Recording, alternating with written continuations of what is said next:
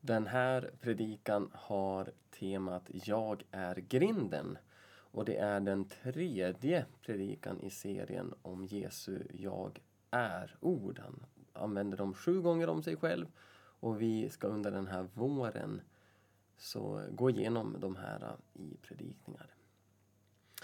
Jag vill börja med att läsa det här stället när Jesus säger att han är grinden.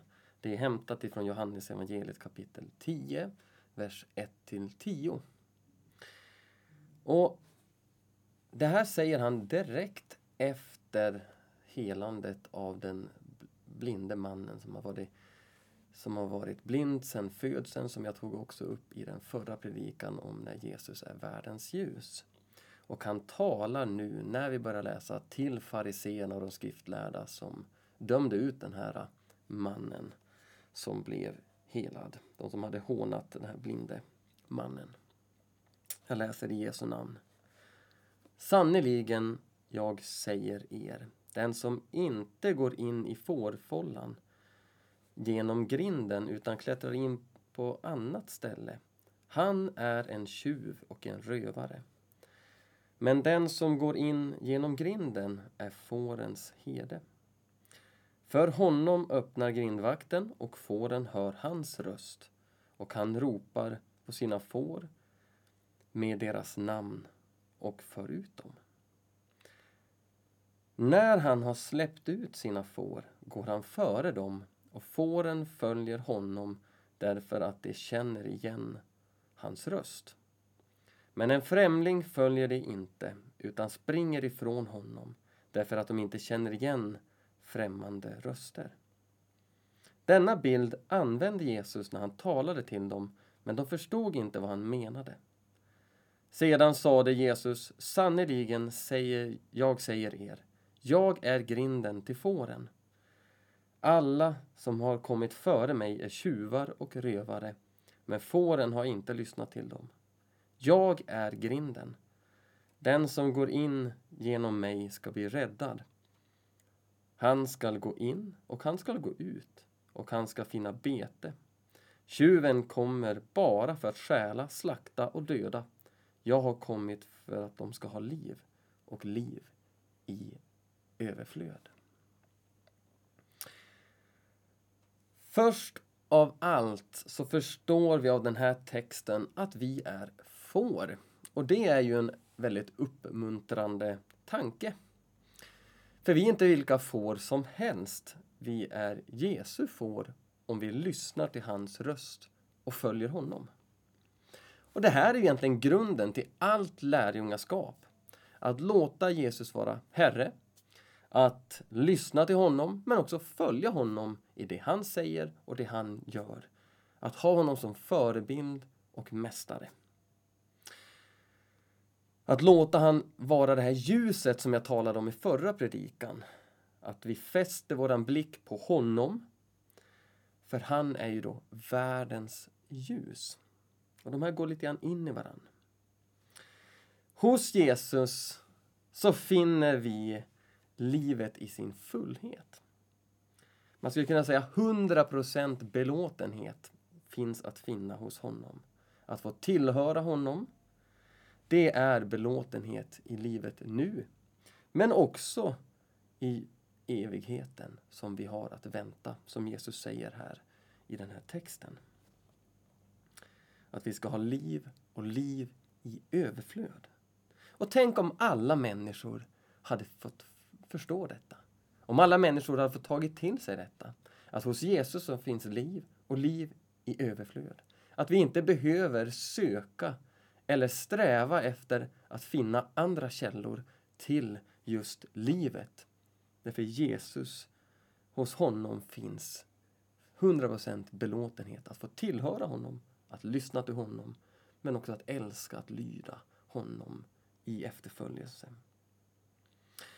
Han gör ännu en gång, och det gör han i alla dessa jag är-uttalanden, ett exklusivt uttalande om sig själv. Jag är.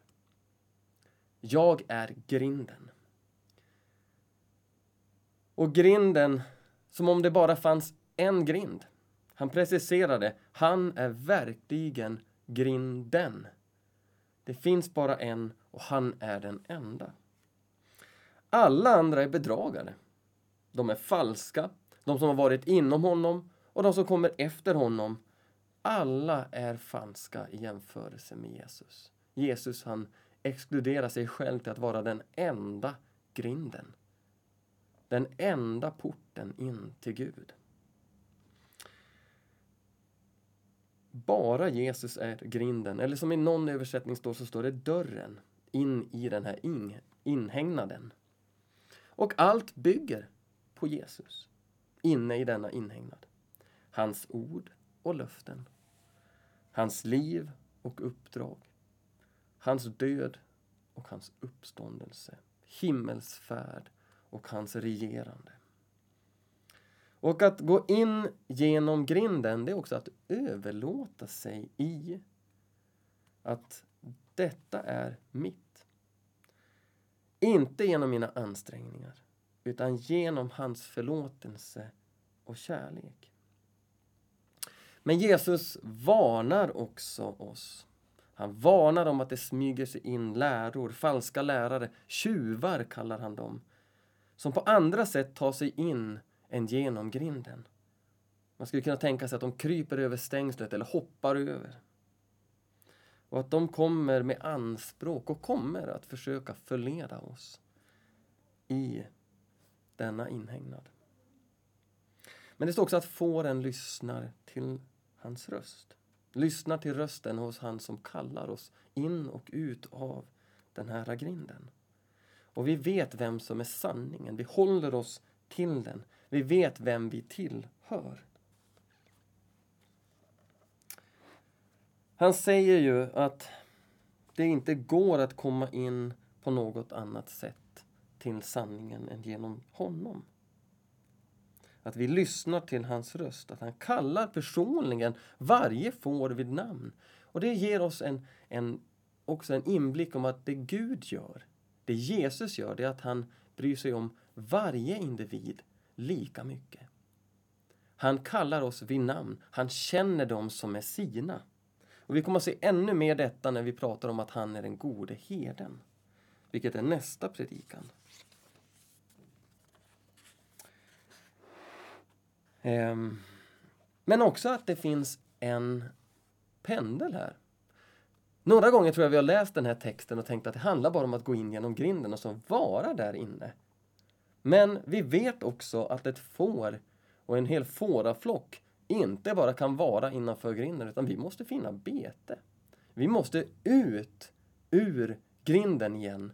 Vi kan vara trygga inne i grinden, vi kan ha det området med de andra fåren där vi känner trygghet, där vi känner den här familjekärleken, där vi får vara tillsammans med människor som tänker liknande som jag, kanske inte helt och hållet. Vi, vi stångas lite grann och vi, vi kommer emot varandra och vi, vi ser att okej, okay, vi tillhör Jesus, vi fokuserar på det och vi försöker efterlikna honom tillsammans som individer men också som gemenskaper. Men livet stannar inte innanför grinden.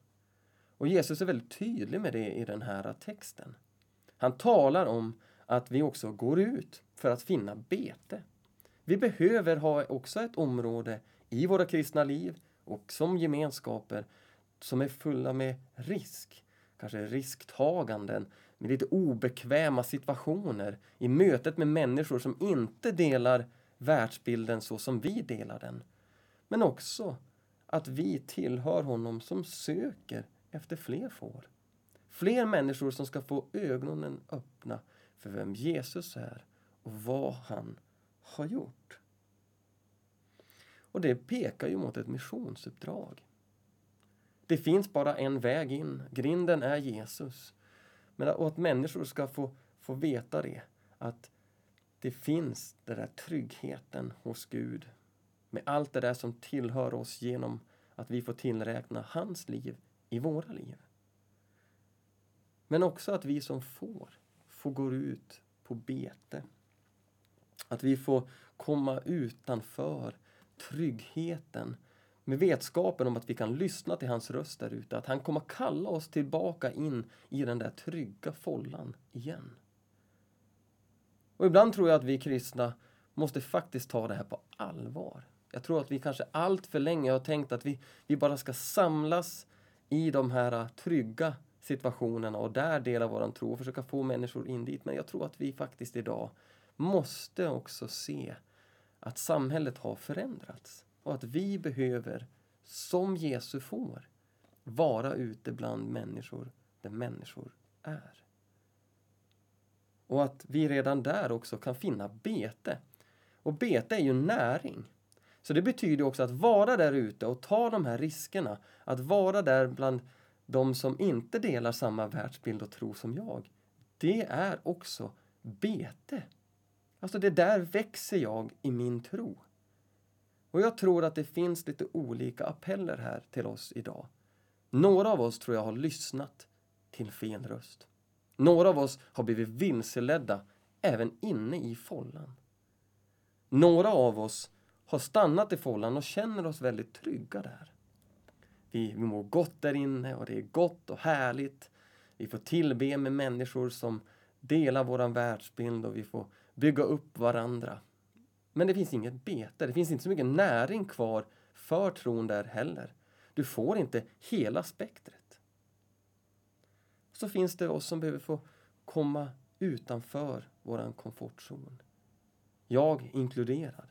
Där jag söker mig till områden där människor gör livet tillsammans redan. Och där jag får vara Jesu lärjunge och vara på bete bland dessa människor. Det finns också en sista del. Och det är vi kristna, eller du som kristen, som stannar där ute på betet och aldrig går in i follan. Som fastnade där ute också och kanske miste den här Ehm, örat mot han som kallar oss vid namn. Och jag vet inte hur din situation ser ut. Men jag vet att det här ordet är sant och riktigt. Att Jesus är grinden och att han både håller den öppen och att han håller den stängd i vissa perioder. Det är ett lyssnande efter honom. I slutändan kommer vi nog till det att Gud har kallat oss till sig själv. Och att det handlar om att lyssna till han som är den gode herden. Att ibland ta tiden in i den trygga follan. Att också hålla sig fast vid vad som är sant. Hans död, uppståndelse, liv och hans fullbordan. Men också att följa honom ut i missionsuppdraget. Att vara ute på bete tillsammans med honom. Lyssna till hans röst, vara lyhörd efter den helige Andes uppmaning. Och lita på att jag vill tillhöra honom, han som är grinden. Och på det sättet också att jag får följa Jesus i det tryggheten men också i utmaningen. Och kanske det är dags, jag tror det, att vi som kyrka både ska omfatta och omfamna den trygga delen av våran tro i våra samlingar men också tillsammans och hjälpa varandra som individer att ta steg ut i det där lite mer okända som också är bete för vår tro. Att vi får träna våran trosmuskel som är en bra metafor. Att det finns den frälsande tron, men det finns också den levande tron. Och den levande tron är ungefär som en muskel som vi behöver träna. Vi behöver ge den näring, men vi måste också få utmana den på olika sätt.